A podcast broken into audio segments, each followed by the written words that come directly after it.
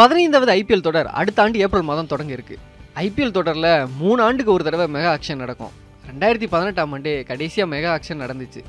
அடுத்து ரெண்டாயிரத்தி இருபத்தொன்னில் நடக்க வேண்டிய ஆக்ஷன் கொரோனா காரணமாக தள்ளி போய் ரெண்டாயிரத்தி இருபத்தி ரெண்டு ஜனவரியில் நடக்க இருக்கு. இந்த மெகா ஆக்ஷன் முறையில் ஒவ்வொரு டீமும் தங்கள் டீமில் இருக்க குறிப்பிட்ட சில பிளேயர்களை தக்க வச்சுப்பாங்க. மற்ற வீரர்கள் ஏலத்துக்கு போயிடுவாங்க.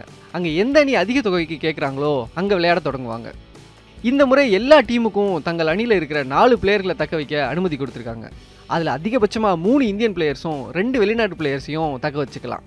முதல்ல தக்க வைக்கிற பிளேயருக்கு பதினாறு கோடியும் அடுத்தடுத்த பிளேயர்களுக்கு முறையே பன்னெண்டு எட்டு ஆறு கோடி ரூபாயும் கொடுப்பாங்க.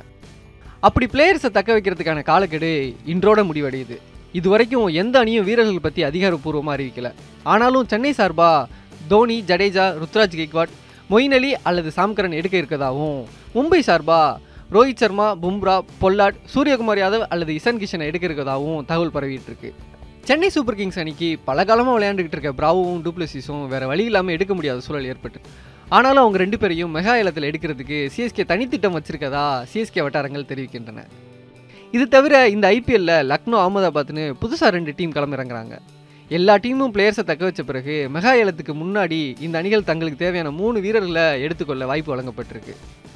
संतोष न्यूज़ सेवन तमिल